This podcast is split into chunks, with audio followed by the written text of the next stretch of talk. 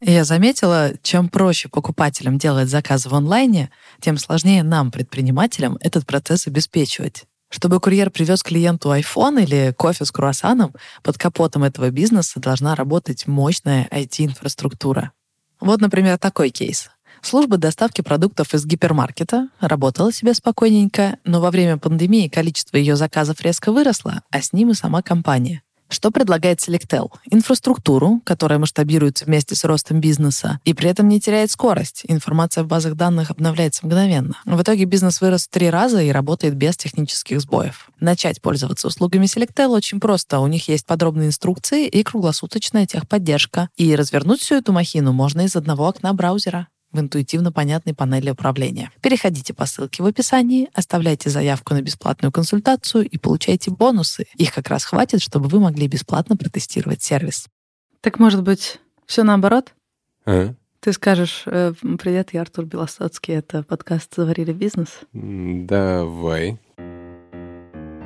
Привет, меня зовут Артур Белостоцкий, и вы слушаете подкаст «Заварили бизнес». Это подкаст о том, как Саша Волкова строит свой первый бизнес – кофейню в Москве. Да, но не сегодня. Сегодня у нас необычный выпуск. Мы поменялись местами. Буквально поменялись стульями. Сегодня я буду брать интервью у Артура, а Артур будет рассказывать о том, как он строит свой маленький бизнес. Когда мы с тобой записывали наш последний эпизод, ты сказала, что чувствуешь себя довольно неловко да, мы как будто с тобой два очень плохих друга. Уже полтора года, каждую неделю мы созваниваемся с тобой, и я рассказываю тебе, что происходит у меня в жизни. Бизнес, личное, не личное, свои мысли о жизни. Да. Но никогда не слушаю тебя. Я просто очень плохой друг. А у меня то же самое, потому что я расспрашиваю тебя о том, что происходит у тебя, и когда ты мне рассказываешь какую-нибудь душещипательную историю о том, что у тебя происходит, я такой, отлично, Поехали дальше. Да, двое очень плохих друзей. Окей, давай попробуем, мы поменяемся местами. О чем ты хочешь поговорить? Смотри, полтора года назад, когда я ввязалась во всю эту авантюрную историю с бизнесом, ты ведь тоже ввязался в авантюрную историю с подкастами. О, да. Что для тебя это было?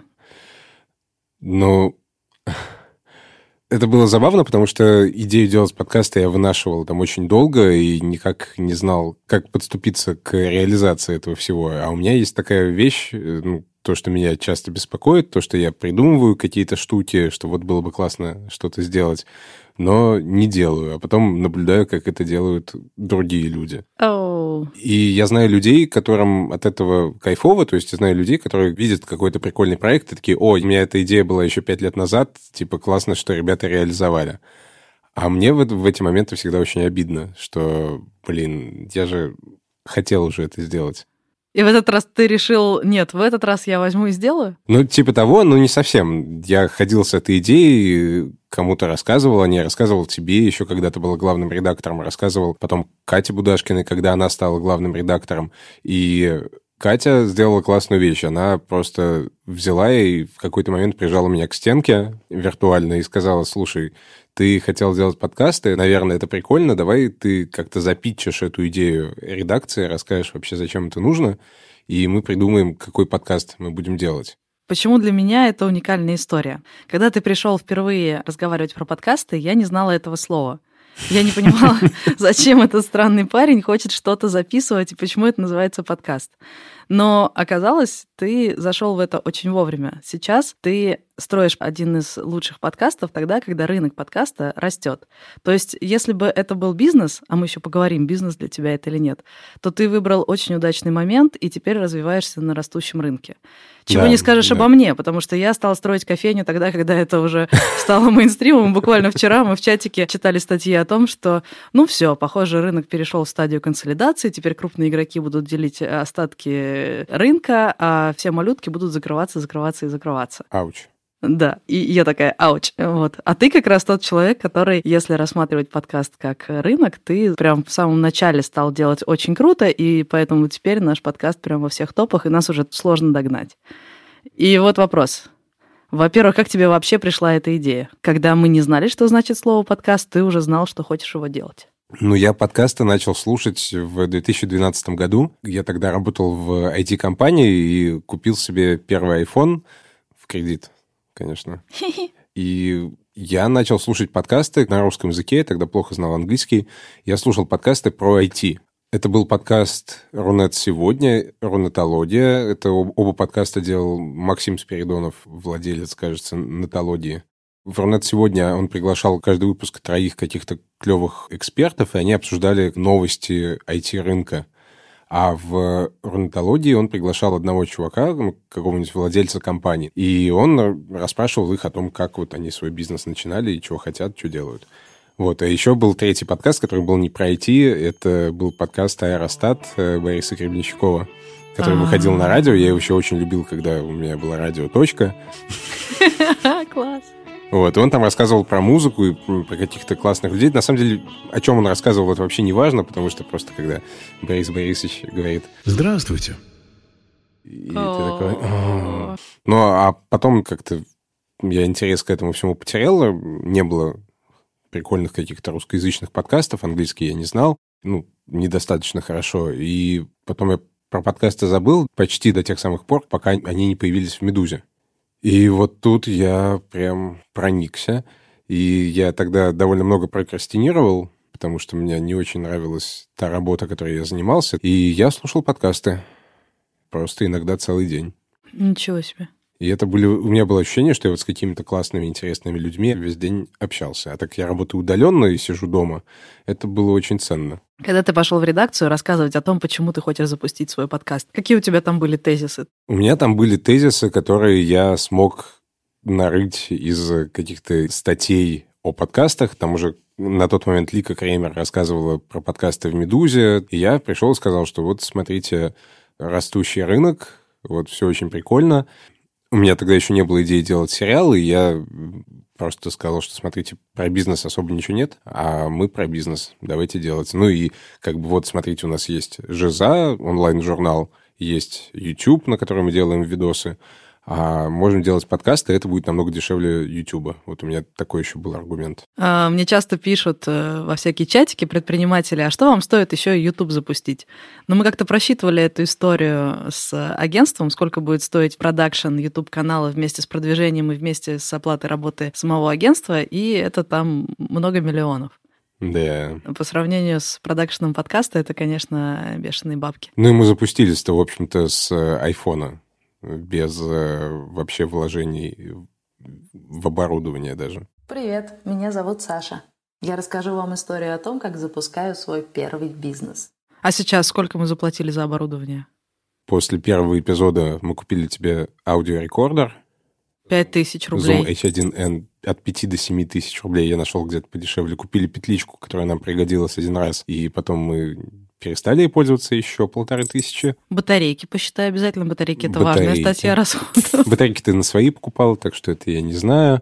Я в оборудование вложил много денег, вот своих личных. У меня дома я себе постарался сделать более-менее студию, то есть у меня там есть два микрофона топовых, каждый типа тысяч по 30, наверное. Ага. Вот там рекордер нормальный. Э, Это вот. все еще очень смешные деньги по сравнению с видеопродакшеном. Ну, ты ну, продолжай.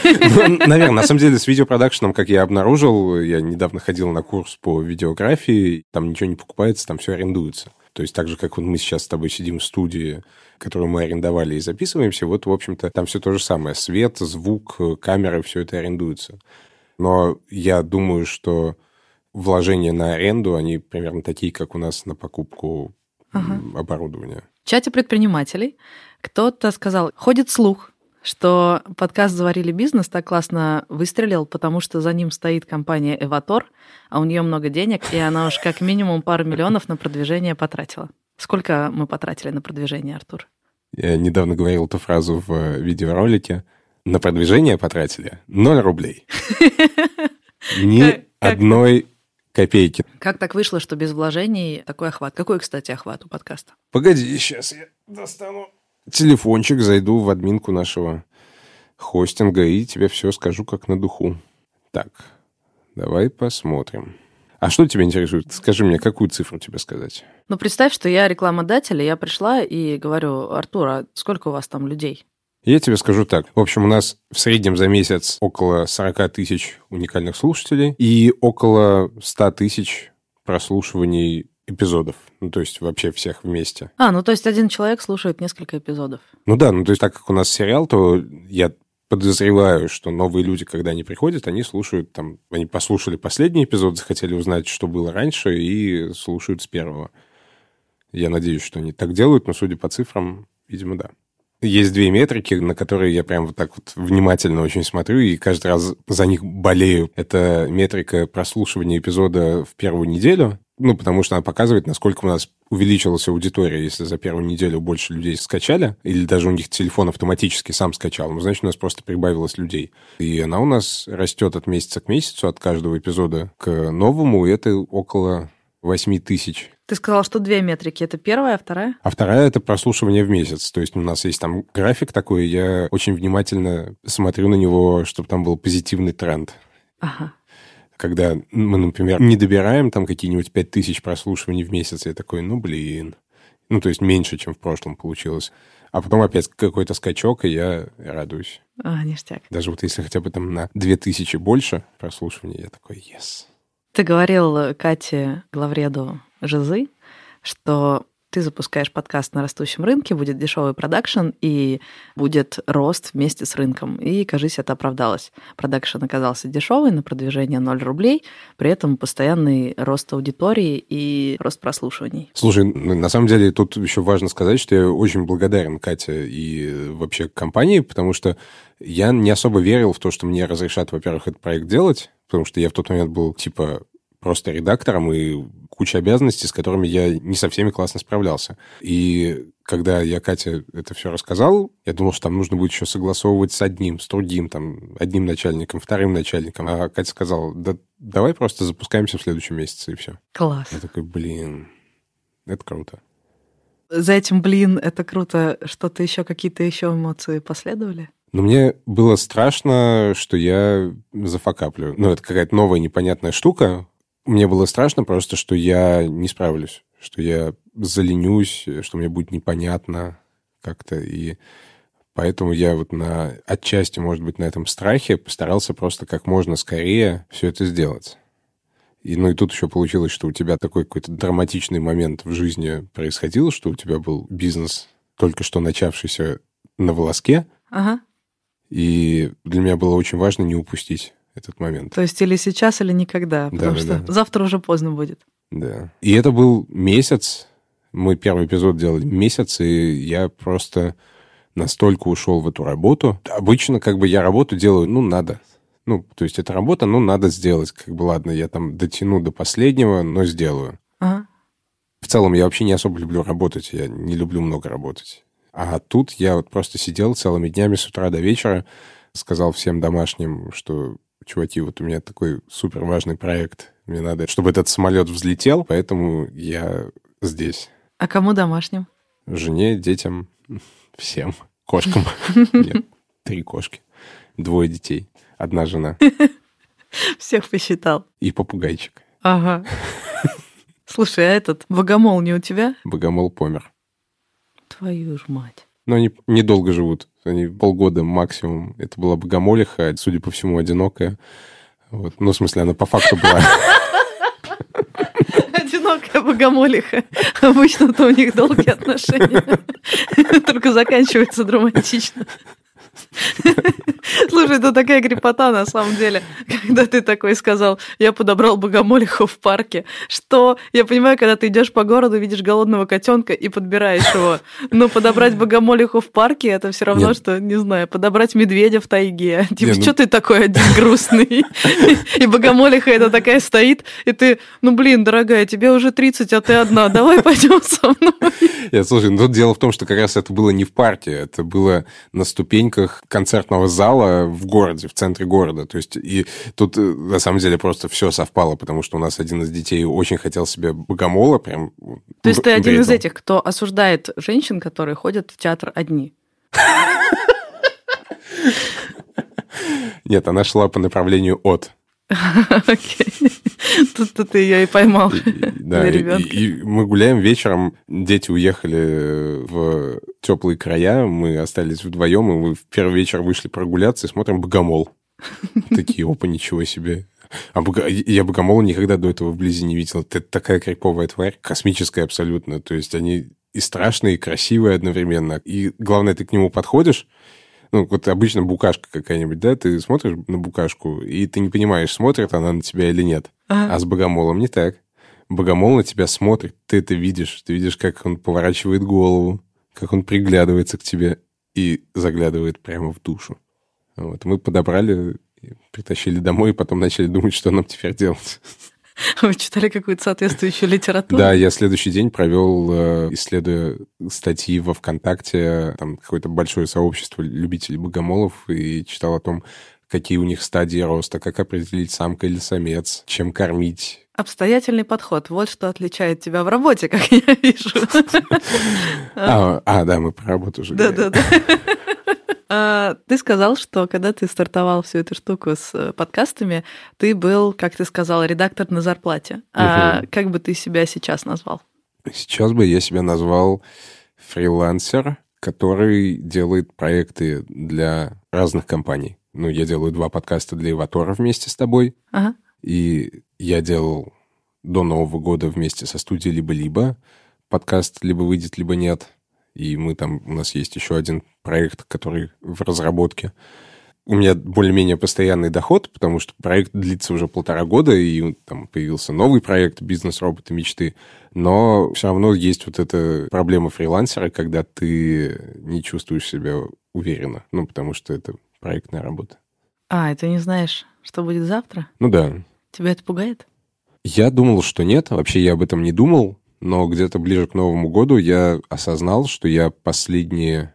В принципе, я работаю как индивидуальный предприниматель уже 4 года. Ага. Я понял, что я все эти 4 года живу в таком очень глубоко задвинутом, но все равно стрессе, потому что я переживаю о том, что будет дальше. И сейчас я понимаю, что моя жизнь зависит, то есть мое финансовое положение, оно в большей степени зависит от меня. То есть я делаю многие штуки руками. Ага. И я думаю о том, как это исправить. Ну, потому что вдруг что? Можно же заболеть.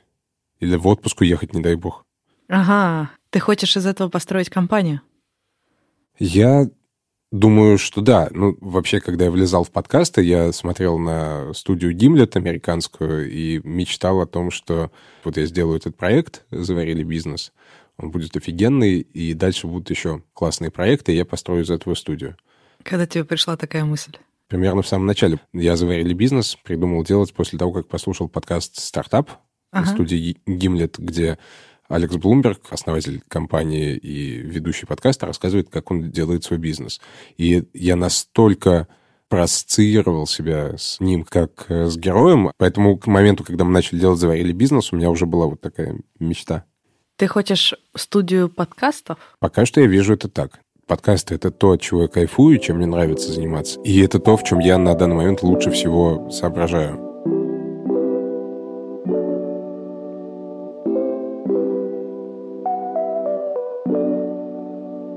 Я тоже все время нахожусь в подвешенном состоянии, не знаю, что будет завтра. И на самом деле я сама себе это состояние все время создаю. Зачем? Потому что каждый раз, когда моя жизнь устаканивается, если я нахожу работу на зарплату, у меня нет ощущения, что я развиваюсь и что это куда-то движется. Ты как будто просто проживаешь день сурка. И да, я получаю стабильную зарплату, но зачем, если мой завтрашний день похож на сегодняшний? В конце-то ты же не получишь большой приз за терпение или там этот э, медаль Героя Труда. Что будет в конце, мы все знаем, да, и хочется к этому времени успеть испытать всякое и разное, и хочется увидеть развитие себя, прожить несколько разных жизней, попробовать и то, и это. Поэтому каждый раз, когда у меня появляется стабильность, я ее ощущаю скорее как стагнацию. Мгм. Если я изо дня в день чувствую, что каждый день похож на предыдущий, тогда непонятно зачем это. Это как если бы ты смотрел сериал, а каждая серия просто одинаковая. Когда уже все входит в какую-то рутину, и особенно есть какая-то финансовая уверенность, которая не сильно зависит от твоих усилий. То есть, когда ты работаешь на зарплате, ты, в общем-то, можешь сегодня полениться, но ты там все равно зарплату свою получишь. Ну, может быть, в следующем месяце, если ты, ты так же будешь себя вести, то уже кто-нибудь тебе придет и скажет, что ты тут Мгм. устроил, но в целом у тебя есть запас времени какой-то, типа месяц. Это да. И это заставляет так расслабиться. Но есть нюанс. От меня никто не зависит. У меня нет ни детей, ни жен, ни котов.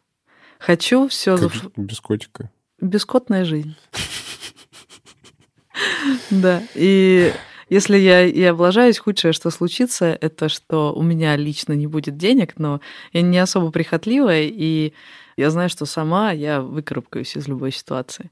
Ну, у меня, да, у меня есть семья, жена, двое детей, и другие члены семьи от меня тоже, ну, не то чтобы зависят, но я стремлюсь помогать. Ага. Конечно, я в этом смысле, наверное, испытываю какое-то дополнительное давление, потому что мне хочется, чтобы я и мои близкие как-то очень классно жили.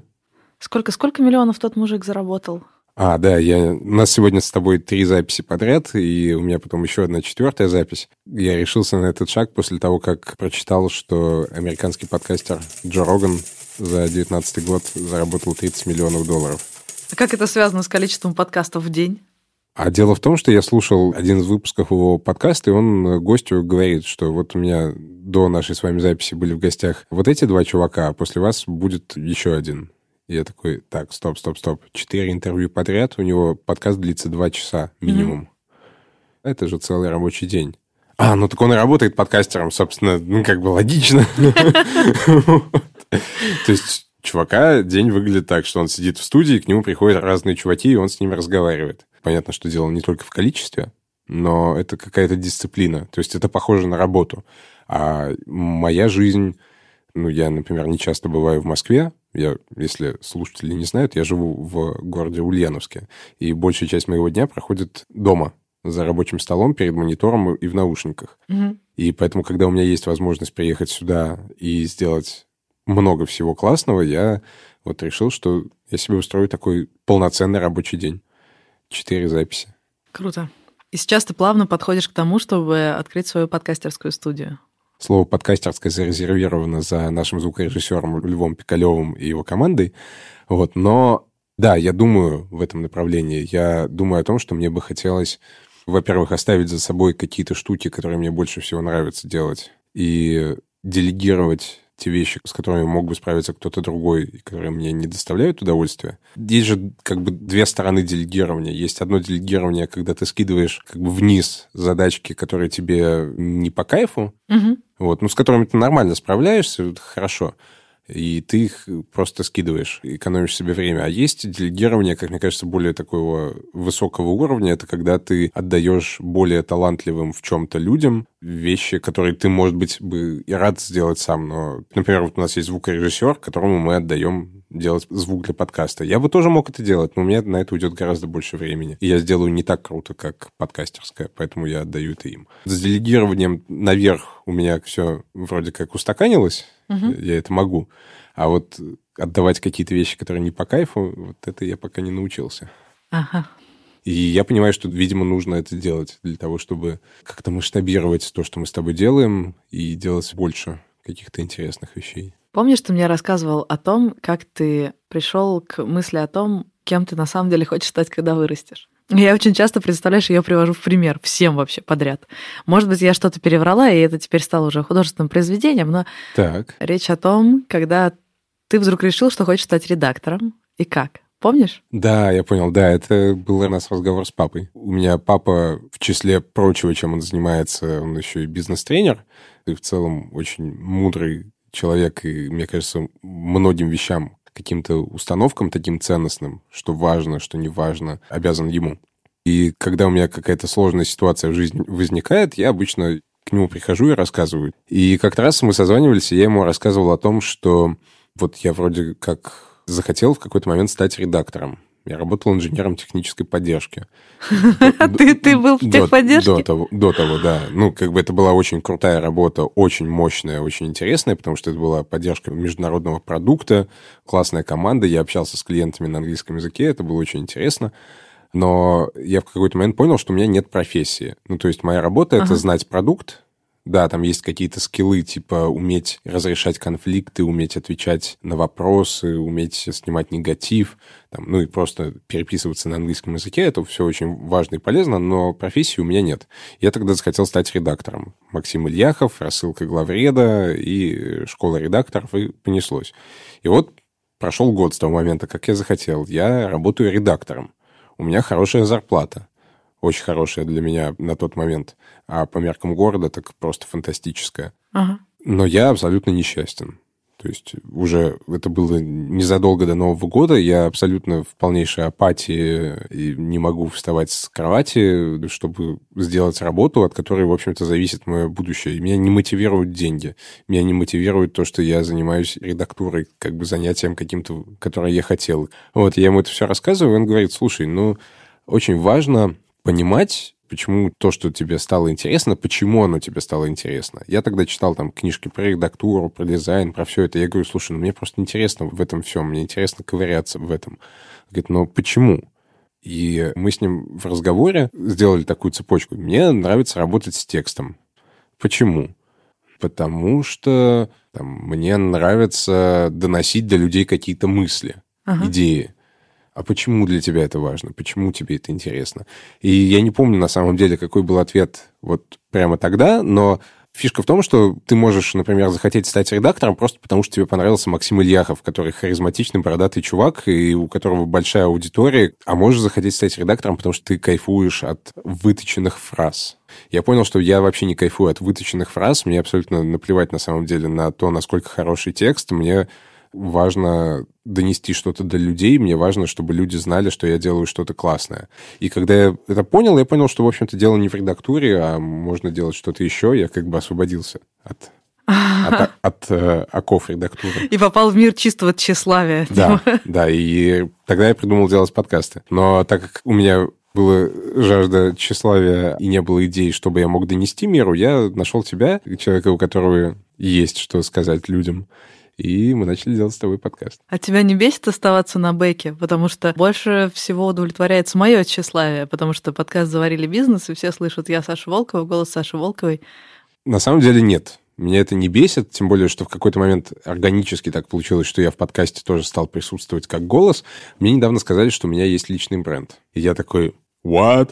Но вся предыдущая история вроде как раз о том, что ты понял, что твой двигатель — это тщеславие, и логично было бы начать строить личный бренд. Ну да, но я не могу себя заставить вести, например, регулярно соцсети. Я, ага. как, я понимаю, что я вообще не понимаю, что такое Инстаграм и как это работает. То есть у меня есть Инстаграм. Для меня это все еще место, куда я складываю фоточки своих близких людей или просто чего-то красивого, что мне понравилось. А люди с помощью Инстаграма продают себя да, да, да. повсюду. А что ты делаешь, чтобы выйти из тени? У меня просто есть такая история. Моя мама была театральным режиссером, и она беспокоилась о том, чтобы в театралке не считали, что мне дают роль, потому что я ее дочь. Угу. И часто на театральных представлениях мне не находилось роли, и я была работником сцены. Моя задача была, когда закрывается занавес, перетаскивать стулья и переставлять там декорации к следующей сцене. И нет ли у тебя ощущения, когда ты оказываешься на бэке подкаста, например, да, в «Заварили» мы ввели тебя как героя плавненько, но, например, «Бизнес-роботы мечты», там ты звучишь как имя в конце, в титрах. Да. Тебя раздражает это или нет, и что ты делаешь, чтобы личный бренд рос, несмотря на это?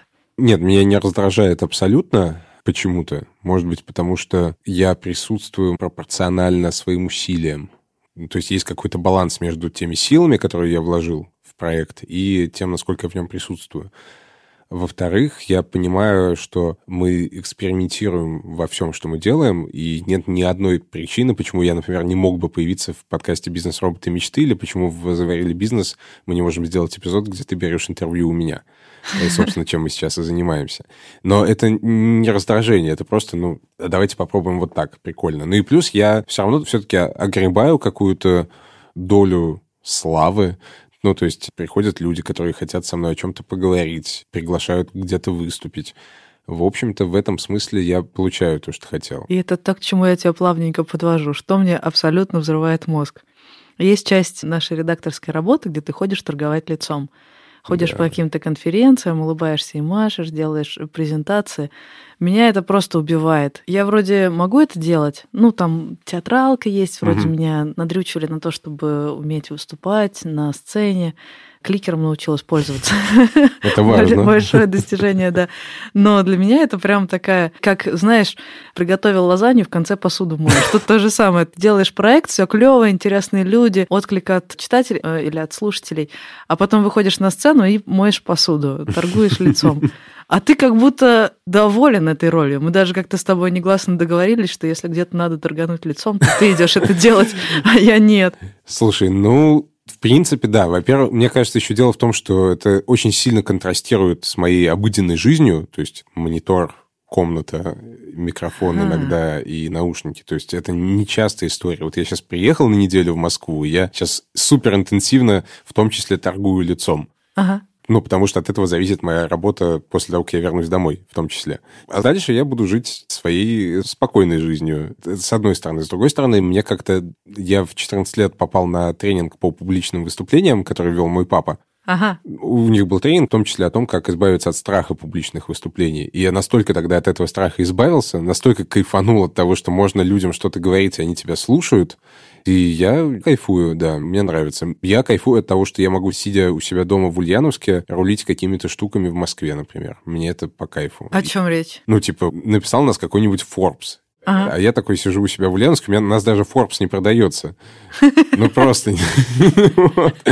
Вот, как бы мне приходит пушка там, что Forbes о нас написал. Я такой, прикольно, как бы я сижу у себя в комнате, что-то ковыряю. Саша в Москве записывается, подкастерская в Москве там все это дело сводит и делает красиво.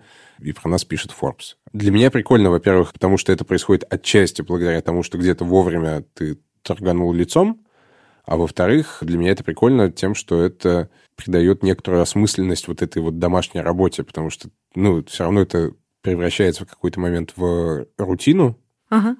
Вот, а когда я приезжаю в Москву, например, я приезжал на нарративный метап, и... Нарративный метап. Да, это был Сразу два сложных слова переведи. Ну, на самом деле, это была встреча, которую организовывал Лев Пикалев, где трое чуваков, которые делают нарративные подкасты, то есть подкасты, где большое внимание уделяется тому, как выстроена история. Рассказывали о том, как они делают подкасты. И я рассказывал, как мы делаем «Заварили».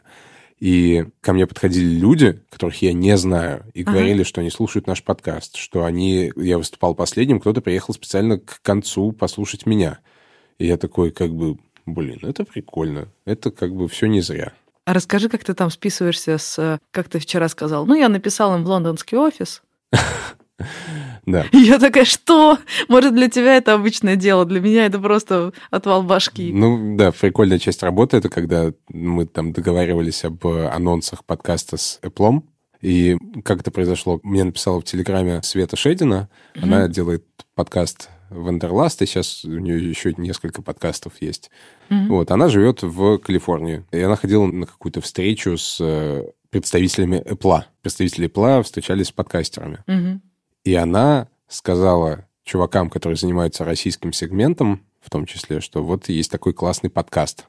И мне пришло письмо из Apple от человека с именем и фамилией. И она написала, что вот нам рассказали о вашем подкасте, не хотите ли, чтобы мы вас зафичерили? И Господи. я такой, ништяк.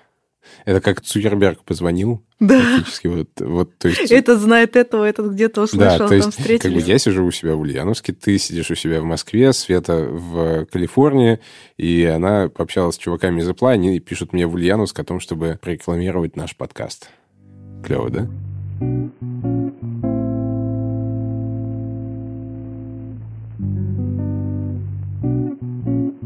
Когда ты об этом всем рассказываешь, ощущение, что везде открытые двери. Apple такой тебе ручкой машет, типа, давай, чувак, приходи к нам из Ульяновска. Как это, как эти двери открываются? Ну, мне кажется, просто дело еще в том, что на тот момент было вообще мало русскоязычных подкастов, а таких, как наш, не было в принципе. Там, что про бизнес и сериал. Такого А почему им это важно? Какая им нахрен разница, что Ну, им России- прикольно. И Они же все равно думают о своем рынке. То есть у них есть русскоязычный сегмент, вот, версия приложения на русском языке, да, условно. Так. И им ну, важно, чтобы там был какой-то контент. Ну, у них в анкете там есть вопрос, почему вы думаете, что именно ваш подкаст? Так, и что ты там написал?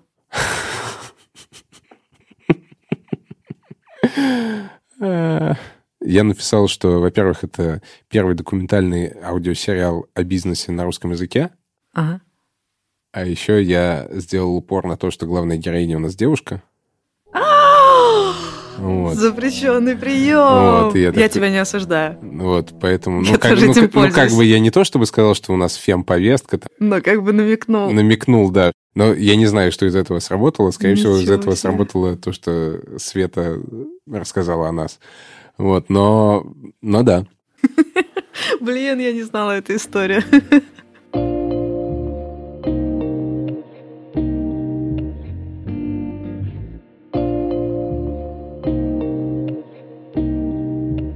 Я для себя это формулирую так, и поправь меня, если я ошибаюсь. Есть рост рынка в целом, люди начинают слушать подкасты. И есть несколько крупных игроков, которые хотят стать платформой для этих подкастов. Да. И они делят рынок. Они хотят, чтобы подкаст – это Apple подкасты, или подкаст – это Яндекс Музыка. Но ты не можешь просто брать и рекламировать пустую площадку. Типа, у нас классная площадка, у нас, правда, подкастов на ней нет, но не обращайте внимания, зато площадка классная. А значит, рекламируя себя как площадку, ты вынужден рекламировать контент. И вот ты выходишь на рынок и такой, а какой контент мне рекламировать? А поскольку рынок молодой, классных подкастов мало, и тут мы такие, та-дам, классный да. подкаст. Я думаю, в этом дело, но сейчас, например, с этим уже было бы, мне кажется, сложнее, потому что сейчас много классных подкастов. Да. Гораздо больше, чем полтора года назад, когда мы запускались. И сложных, и интересных, и нарративных, и документальных, и очень классные ребята-журналисты пришли в подкасты, делают просто какие-то потрясающие вещи, на которые я слушаю и думаю, блин, вот Айда Пушкин, Айда сукин сын. Давай, Блиц, ты говоришь э, супер классный подкаст, который Айда Пушкин, а потом я, потом ты, потом я, потом ты, потом я. Давай. Перемотка. История русского секса. Сперва ради. Голос зоны. Трасса 161. Трасса 161. Я не знаю, сейчас запишу себе. Это история про абаканского маньяка. Это первый российский true crime. Да, Фак. это очень круто. И это, это не хоррор? Я, я справлюсь с этим? Ну, да. Так вышло же еще. Я за поями слушаю подкасты. Я жду, когда накопится 3-4 выпуска и Ты... слушает целиком. Я тот человек, который портит всю статистику, который берет и слушает за поем, да. Да. Ну что, ты чувствуешь себя нормальным другом? Тебе полегче стало? Да-да-да, отпустила чуток. Нет, мне тоже как-то. Теперь я знаю, где у тебя кнопка. А? Ты смотрел «Приключения электроника»? Там был главный антагонист, который все ходил, узнайте, где у него кнопка. А у него, типа, нет кнопки, его кнопка — это дружба, что-то такое. Теперь а. я знаю, где твоя кнопка, тщеславие. А, да, ну это вообще не секрет. Это был подкаст «Заварили бизнес» и его продюсер и редактор Артур Белостоцкий. И Саша Волкова, героиня, ведущая, владельца кофейни и человек, который не боится приключений. О, как. Слушайте нас. В Apple подкастах, Кастбоксе, Яндекс.Музыке, ВКонтакте, Spotify, YouTube, Букмейте. И оценки ставьте нам везде-везде. И отзывы оставляйте, чтобы больше людей узнали о том, что есть такой замечательный подкаст. Мы сделали этот подкаст вместе с компанией Эватор. Читайте истории других предпринимателей в онлайн-издании «Жиза». А еще поддерживайте нас на Патреоне. Там мы выкладываем штуки, которые не вошли в основные выпуски подкаста. У нас на Патреоне есть несколько вариантов подписки за 2, 5 и 10 долларов. И в каждом выпуске мы благодарим тех, кто подписывается на самый дорогой вариант подписки – 10 долларов в месяц. В этом выпуске мы благодарим Наталью Андросенко и пользователя под ником Quick. Спасибо вам, что поддерживаете нас. Пока-пока. Пока. Ну что, Артур, нам осталось только с тобой в бар хотя бы раз сходить вместе. Было бы неплохо, да и еще что-то такое тимбилдинговое. Давай что-нибудь запланируем. Веревочный курс. Веревочный курс это что такое? Мы будем учиться узлы вязать или ну, что? типа того, да. Отлично. Окей, но это будет в следующих сериях.